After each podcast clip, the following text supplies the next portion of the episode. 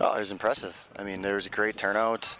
Um, it was loud. You know, we, we got some decent weather that year too, which is you know something that you look forward to at the end of November if you can land that. So um, it was overall a great experience. Obviously, it didn't end the way that I would like. As I recall, it was really cold early in the week, and then it got warm, right?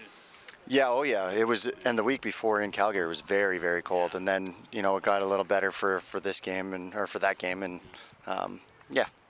You you've also played in a Grey Cup in your city when uh, you won it in 13 in Regina. What is that like to be on the home team in that game?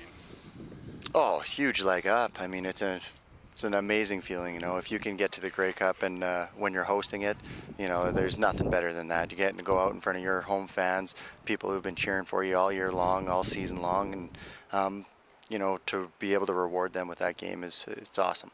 Doesn't change ever change the approach. Like Jason Maas is just saying, we want to be in a Grey Cup game every year, not just because it's here, right? It, but it, there is something special to it, though, right? Well, yeah, it's just added to. It's more. It's more so more special for the fans, you know, because you know they're there through thick and thin, and if you're able to uh, get to the Grey Cup when you're hosting it, you know that's a big reward to them.